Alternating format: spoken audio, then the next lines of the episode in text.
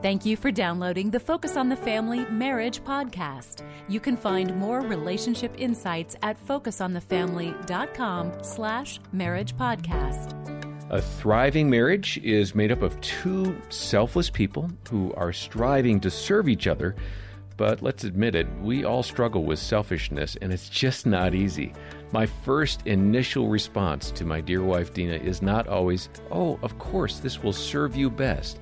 I like to guard my time and I don't like to be interrupted, and sometimes I find myself scheduling my day so I don't have to do something for her, which is not really going to lead to a thriving marriage. Now, Greg and Erin, uh, you two have been married for 27 years now. So, Erin, obviously, Greg has been selfless and sacrificing that whole time. Absolutely. How about you?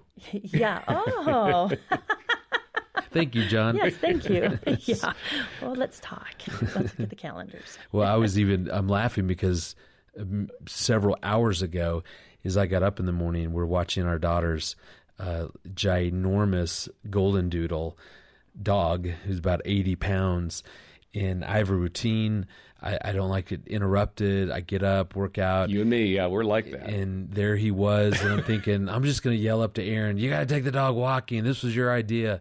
Versus me going, I'm going to let her sleep, and I'll take the dog for a walk. And so we're we're always encountering those moments. Yeah, of, I appreciate the honesty. selfishness. The yeah, yeah. It, it, there are hourly reminders of what God would have us do. It's just a matter of do we step up and do what He wants us to do.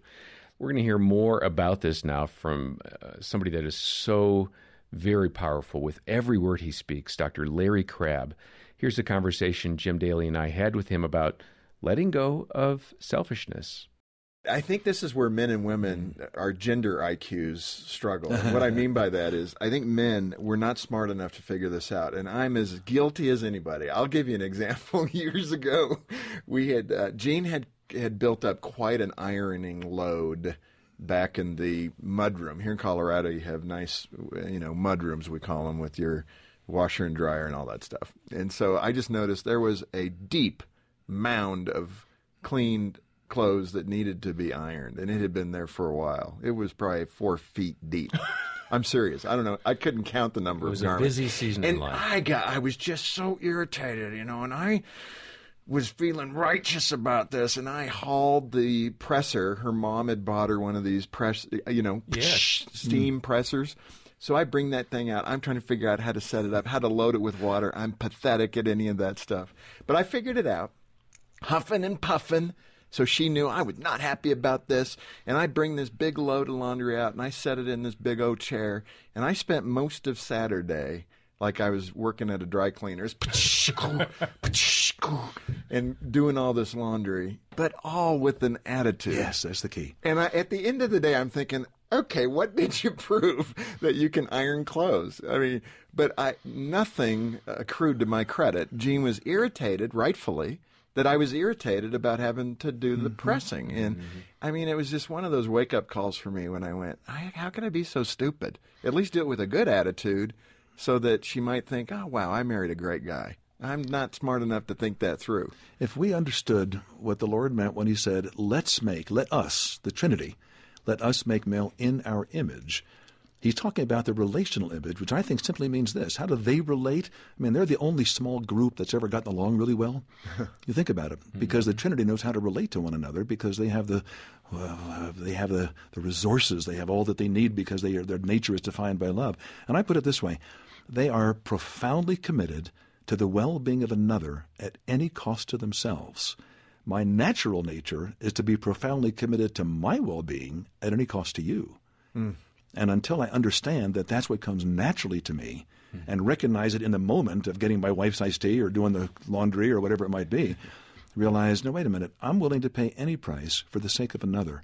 If that becomes what is alive within me, my wife's going to smell it and it's going to smell like really good. Uh, Larry, let me ask you this. Do women manipulate in some way as well? I mean, we've talked about how men can manipulate for their end game. Uh, what about women and how does that manipulation, what does it look like? Perhaps my wife is listening as well. Say, no, yeah, Rachel, you're on the line now. No, of course. Um, women and men are both equally flawed, but we have our own unique styles of manipulating and self protecting. And when the scriptures refer to a woman as someone who is open to receive, The woman who is threatened and doesn't want to be facing her own pain, rather than being open, she closes hmm. and she backs away. In the form in which she backs away, this will sound strange, she takes over. She becomes controlling. Hmm. The, the core weakness of woman, oh dear, what am I going to get in trouble for this, is that she really becomes controlling. And I have a biblical basis for that. When the Lord said in Genesis to Eve after she failed, Your desire shall be for your husband as part of the consequence, that looks like a positive thing. Why is that negative? But the word desire has a very interesting meaning, and it literally means a desire to control, a desire to be in charge. I could defend that biblically if we had more time, but that's what it means. And a woman who desires to control is a woman who is protecting herself from being hurt. That's manipulative and it's wrong. How does a woman first realize that, and then what can she do to say, okay, how do I uh, move more in a godly way in God's character? If she can begin to face the impact that her demand to control has on her husband, because she's a godly woman, because the Spirit of God is within her soul, even as she's controlling, when she recognizes the impact she's having on her husband, she's going to be broken by that. She's going to say, That's not what I want to do with this man.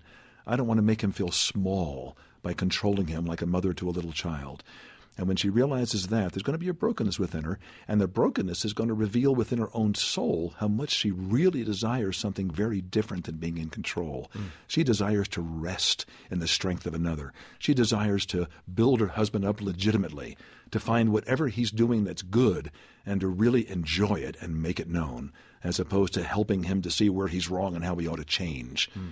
Think of the Proverbs 18 passage, Proverbs 19, I'm sure, I'm not sure where it is, where the writer says, a man says, that I'd rather be in the attic of a house than living in the living room, if I can paraphrase, with a vexing woman, with a controlling woman. Right. I'd rather be in a desert, he says a few verses later, than to be with a contentious and a vexing woman. The word contentious there literally means a referee a woman who has a whistle in her lips, hmm. like a basketball referee.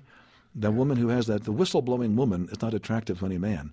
And when the woman realizes that that's what she's doing, her godly soul is going to say, Oh Lord, forgive me.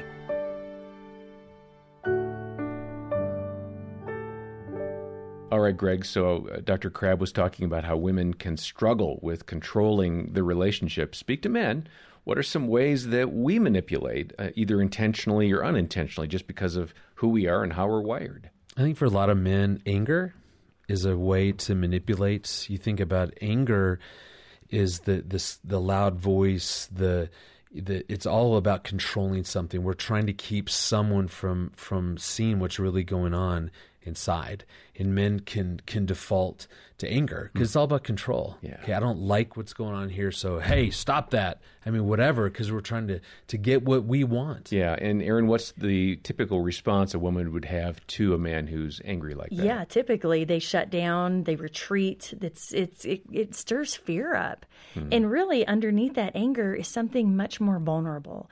There's something, there's a deeper, more vulnerable feeling underneath the anger. So in many ways, we all use anger to really protect, to self protect, to keep people at a distance, and to manipulate them into what we want. I think sex is another one that for a lot of men that's very manipulative. They they've never learned how to develop um, a true intimacy, a true connection in in sex. Then is seen as the only way that I can experience this side, this type of connection and that that type of release.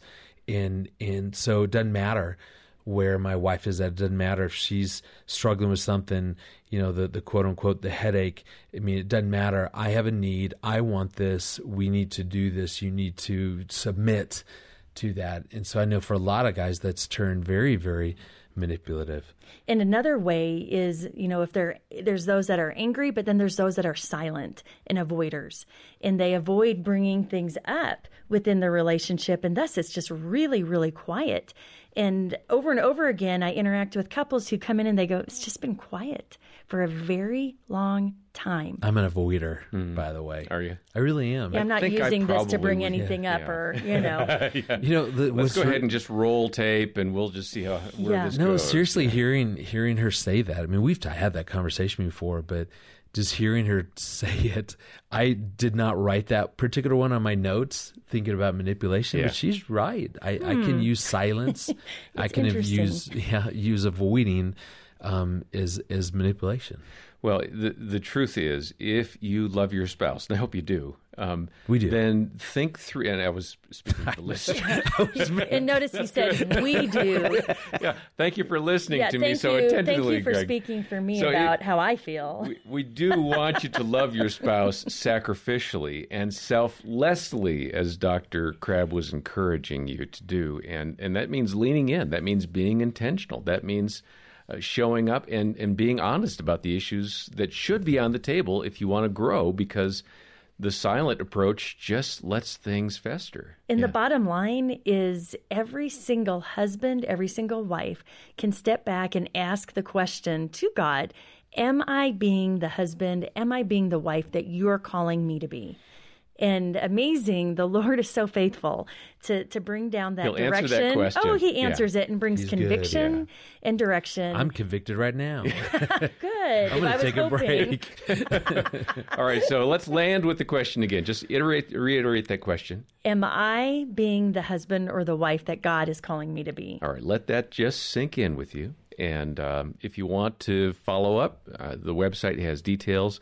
We'll try to include some great resources that relate to this. Certainly, we have the full conversation with Dr. Crabb and his excellent book, The Marriage Builder. That has been on my shelf for 35 years. That is one of the best marriage books I have ever read. It influenced me all those years ago, and I've never gotten rid of it. I, I've got it highlighted. Uh, I've got underlines in there, and I need to go back and read it again after this little segment that we've heard today. Uh, all of that available to you at the website, and uh, we'll have the link in the show notes. Well, next time, Pastor Levi Lusko shares his thoughts about reclaiming God's design for romance and sex. And for now, I'm John Fuller on behalf of Greg, Erin, and the entire marriage team here. Thanks for listening to the Focus on the Family Marriage podcast.